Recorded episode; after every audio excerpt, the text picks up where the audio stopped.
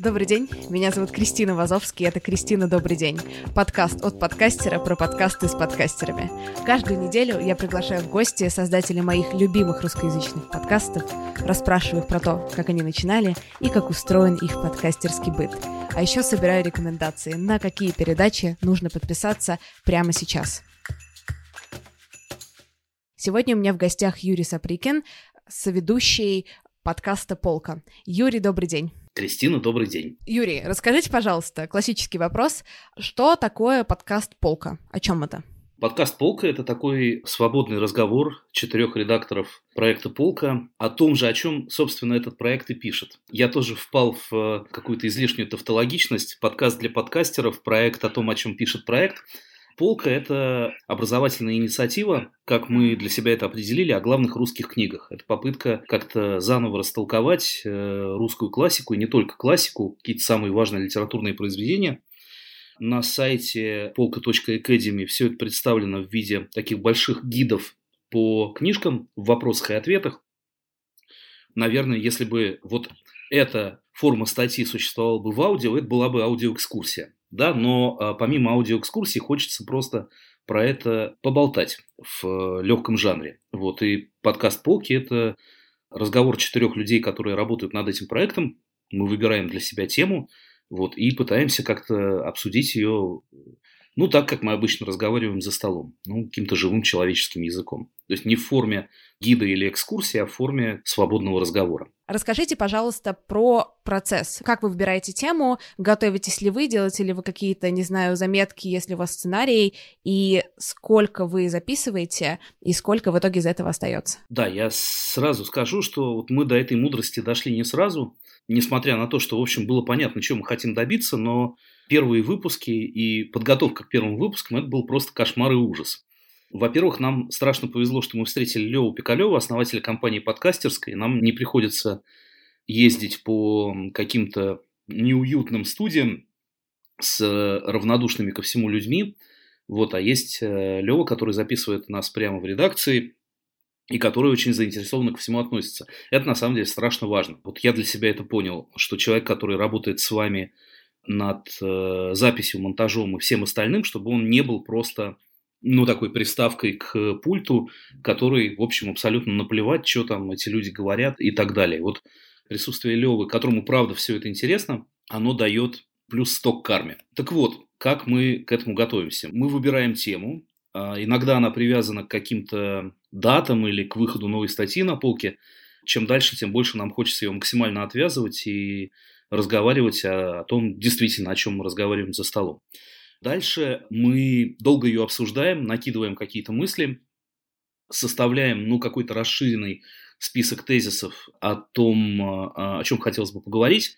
Вот, и дальше э, эти тезисы пытаемся запихать в некоторую жесткую структуру, в которой есть, ну, как бы, тема и два ее поворота, в которой есть более-менее три части, три таких опорных пункта, вдоль которых хотелось бы пройти. Вот, дальше каждый э, пишет для себя тезисы, и мы приблизительно представляем, кто о чем собирается говорить, обсуждаем это еще раз. Дальше я пишу подводку, и мы садимся и разговариваем.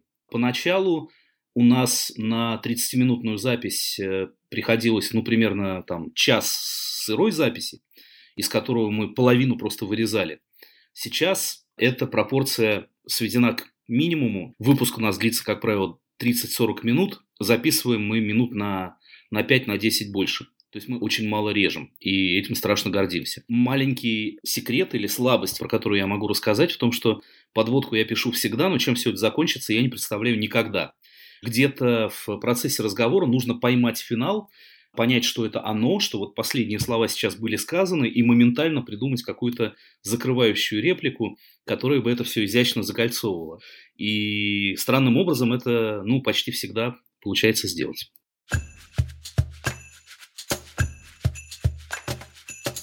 Сколько часов вы тратите вот на это предварительное обсуждение, накидывание тезисов, какое-то составление плана? Наверное, на обсуждение мы тратим часа два, вот на, на все разговоры, которые этому предшествуют. Но между этими разговорами в промежутке есть еще какой-то момент, когда мы идем э, читать. И на это чтение ну, как бы каждый там приблизительно понимает, что ему нужно освежить в памяти, прочитать какие-то первоисточники или какие-то статьи по теме или что-то, или что-то, вот на это может уйти 3 часа, 4 часа, у кого как. Ну, в общем, это такая работа на полурабочих дня где-то. На самом деле очень прикольно, потому что я думаю, очень мало подкастеров готовятся к своим подкастам так э, серьезно и продолжительно. Я просто тот человек, который вообще никогда не готовится, и делаю это очень осознанно, просто потому что меня процесс подготовки, он меня очень фрустрирует. И я понимаю, что если бы мой подкаст был бы связан с тремя часами подготовки перед каждым выпуском, подкаста бы не существовало. Нам тоже было очень страшно зарыться в research или чересчур это засушить. У меня была такая боязнь, что вот если мы слишком долго будем это обсуждать или слишком долго будем чего-то там э, исследовать перед этим, то в итоге получится какой-то радиоспектакль, где сидят четыре человека и металлическими mm-hmm. голосами произносят текст по бумажке.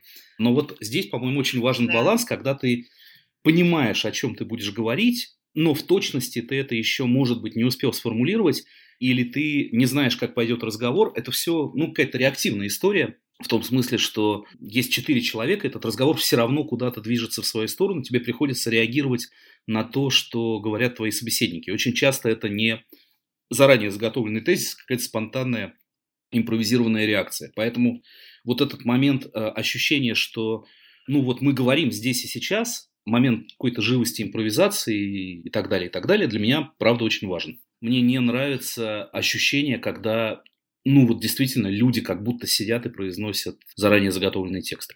Да, но мне кажется, в это очень легко свалиться, особенно когда у тебя, правда, есть заранее заготовленный текст. Ну, видимо, надо его заранее не заготавливать. Это, мне кажется, единственный выход. Вы упомянули, что Лев такой заинтересованный, классный человек. Я хочу немножко с вами об этом поговорить, потому что тезис, на самом деле, для меня не очевидный. Как я это себе представляю, как человек со стороны? Вот приходит Лев, ну что он делает? Расставляет микрофоны, там, делаем саундчек, потом как-то монтируем, особенно теперь у вас э, 5 минут нужно вырезать всего. В общем, у Льва очень сладкая жизнь, как у монтажера. Почему важно быть неравнодушным, если ты лев? Почему это играет свою роль? Я не знаю, это как-то влияет на разговор. Это, может быть, не влияет на конечный монтаж или на то, что мы довольно подробно расписываем, ну вот особенно в начале это так происходило, довольно подробно расписываем там тайм-коды, чего нужно вырезать, в каком порядке все это нужно расставить. Мы не отдавали это льву на самостоятельное, что ли... Смысловой монтаж. Да, да, да, да, да. Вот мы это делали сами. Но тем не менее, это как-то влияет на разговор. Когда ты сидишь и понимаешь, что человеку рядом это интересно, вот у тебя в этот момент есть один слушатель. От него очень много чего зависит. Либо у тебя их ноль, либо у тебя их один. И когда это один, это оказывается гораздо большая, что ли, добавленная стоимость к этому разговору. Он слушает, он как-то реагирует, ты понимаешь, что ему интересно, и, и ты разговариваешь и с ним тоже. Ну, не знаю, это какая-то совсем другая история, чем просто звукорежиссер, который сидит в стеклянной будке, и ему совершенно все равно, чего там записывать. Прикольно. Я никогда об этом не думала, потому что, мне кажется, у меня чем более каверные подкасты, тем они получаются в целом лучше. Но, наверное, если бы кто-то здесь, здесь один, то я бы тоже как-то себя больше держала в руках.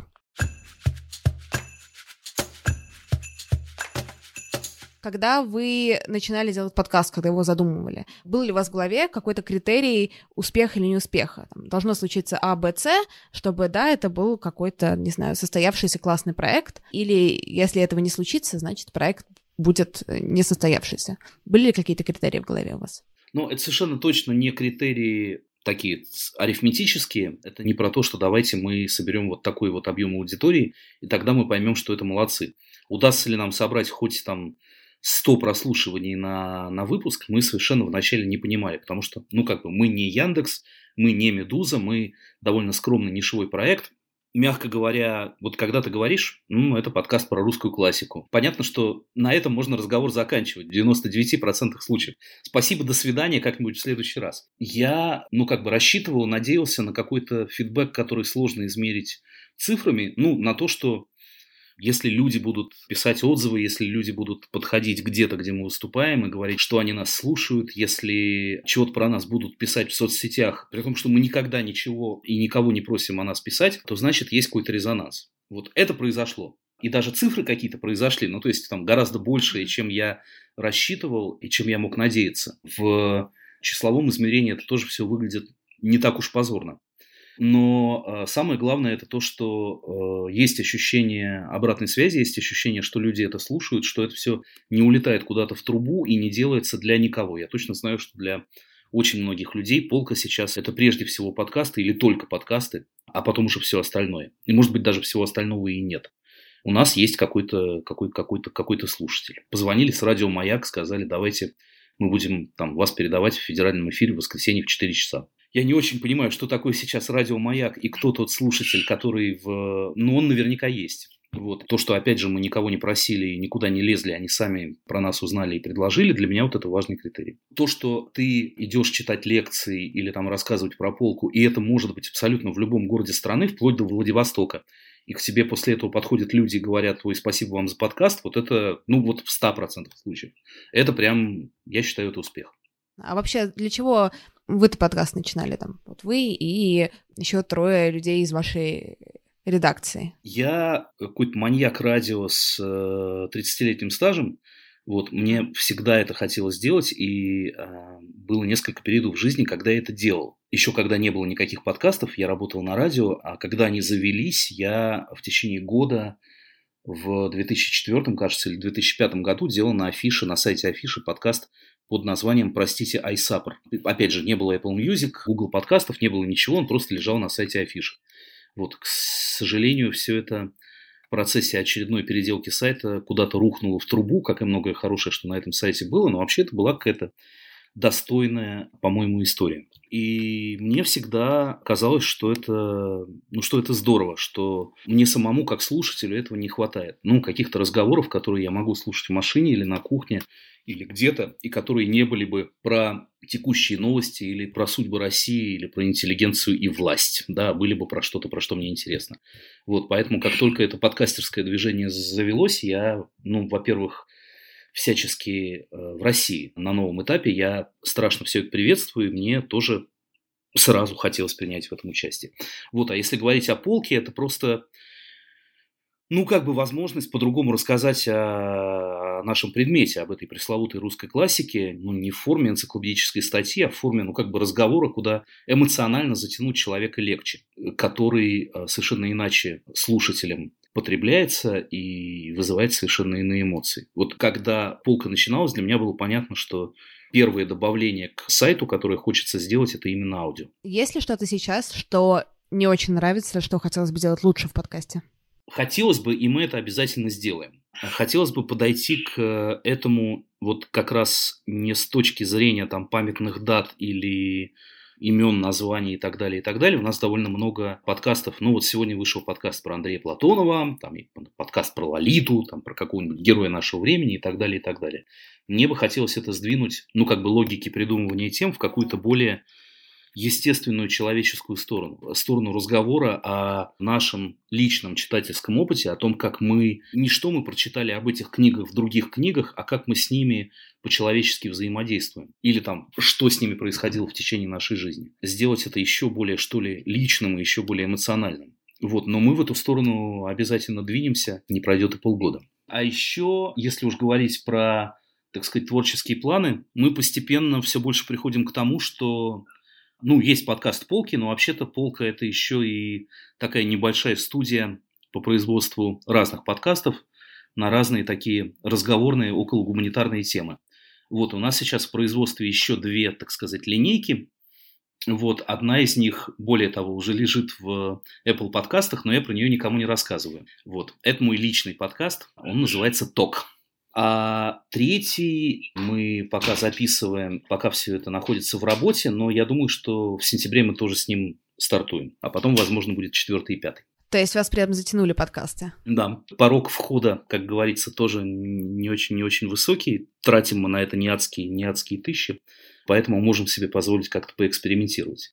И а, как-то сделать э, разные полка, она про литературу и, в общем, про классику, но где-то рядом к этой теме легко пристегиваются еще какие-то параллельные, перпендикулярные, как-то с ней сопрягающиеся. Ну, например, полка в театре, да? Нет, там будут... Э, следующие подкасты будут вообще не про литературу. А, окей. Вот это будет интересно, как к полке пристегнется не литература. Они будут как-то отталкиваться от книжек, но это не про Пушкина, не про Толстого и даже не про Пелевина, не про Сорокина. Порекомендуйте, пожалуйста, три ваших любимых подкаста. Расскажите, о чем они, почему они классные, почему вы их слушаете. Ну вот мы как-то раз сидели с одним моим близким знакомым с университетских лет еще и разговаривали про подкасты, и он сказал какую-то вещь, про которую я, ну, тоже понял, что могу под ней подписаться. Мне вот из всех подкастов интересны только те, где сидят два умных человека и разговаривают друг с другом. И это может продолжаться часами, неважно сколько, неважно как, мне не важен там монтаж, заставки, нарратив, вот это все может быть и может не быть. Вот главное это как бы разговор двух умных, интересных для меня людей.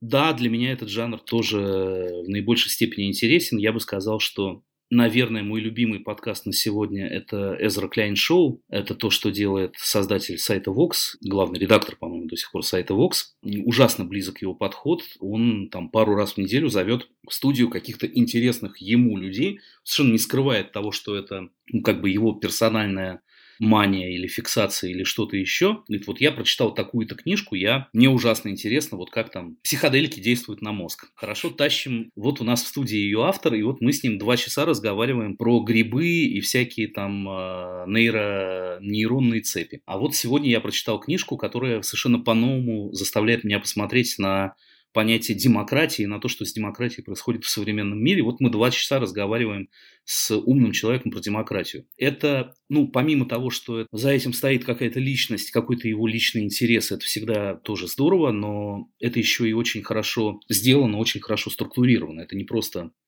сели, поболтали, там видно, что за этим тоже стоит какая-то подготовка, сценарий, понимание того, о чем и зачем говорить, это прям здорово, здорово сделано. И это может длиться там час, полтора и, и два, и сколько угодно. Мне очень нравится подкаст BBC Arts and Ideas. Вот, он не такой ровный, как у Эзер Кляйна, потому что там нет постоянного ведущего, там собираются, как правило, 3-4 человека. Принцип, на самом деле, похожий на полку, но но это всегда разные люди. Темы там могут быть абсолютно любыми, от истории страха Запада перед Россией до первых в истории газет, которые издавались в 17 веке, как начинались мировые медиа и что это было такое. Вот там сидят 3-4 специалиста в этом вопросе, они все время разные. Вот, и что для меня поразительно, ну, это, конечно, и там британская школа радиовещания, и британская школа вообще там общения, беседы, смолтока, чего хотите, то, что несколько выпусков в неделю, на которых нужно, соответственно, созвать, там, не знаю, 12-16 гостей, которые обсуждают самые разные темы, каждый из этих разговоров абсолютно безупречен. То есть это просто как блистательно разыгранная пьеса. Невероятно интересная в смысле, ну там, того, о чем они рассказывают, того, как они рассказывают, как бы логики этой беседы и глубины их познания и всего на свете. Это просто вышаг.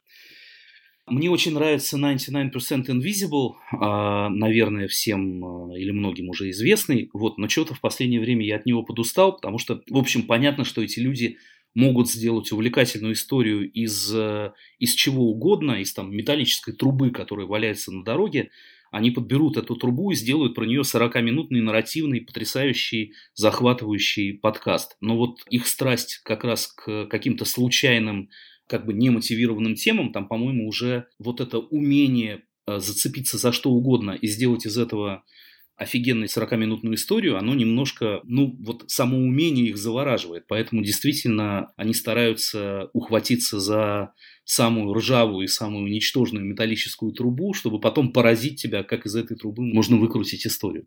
Вот, но все равно это невероятно мастерски сделано и поразительно, потрясающе и супер классно. Что касается музыки, поскольку музыка мне тоже интересна, я вот неожиданно для себя снова спустя много-много лет зацепился за программу Артемия Троицкого, которая выходит сейчас на Радио Свобода и выходит в виде подкаста на Радио Свобода. И мне ужасно интересен вкус человека, который очень хорошо знает современную музыку, очень хорошо в ней разбирается, и при этом этот вкус не, никоим образом не продиктован там Википедией, Pitchfork медией, современными фестивалями, современными музыкальными медиа, каким-то мудростью толпы в э, соцсетях, он очень-очень индивидуальный и совершенно ни на что не похожий. Вот мне как-то снова интересно стало слушать Троицкого. Слушайте подкаст «Полка» и мой подкаст «Это провал». Подписывайтесь на нас в социальных сетях, ставьте полки оценки в iTunes. Э, я попрошу за нее. Мне тоже ставьте оценки в iTunes, пишите отзывы, что вам нравится, что не нравится. Ну, лучше, что нравится. Что не нравится, лучше пишите в личные сообщения. Все, всем спасибо, всем пока-пока.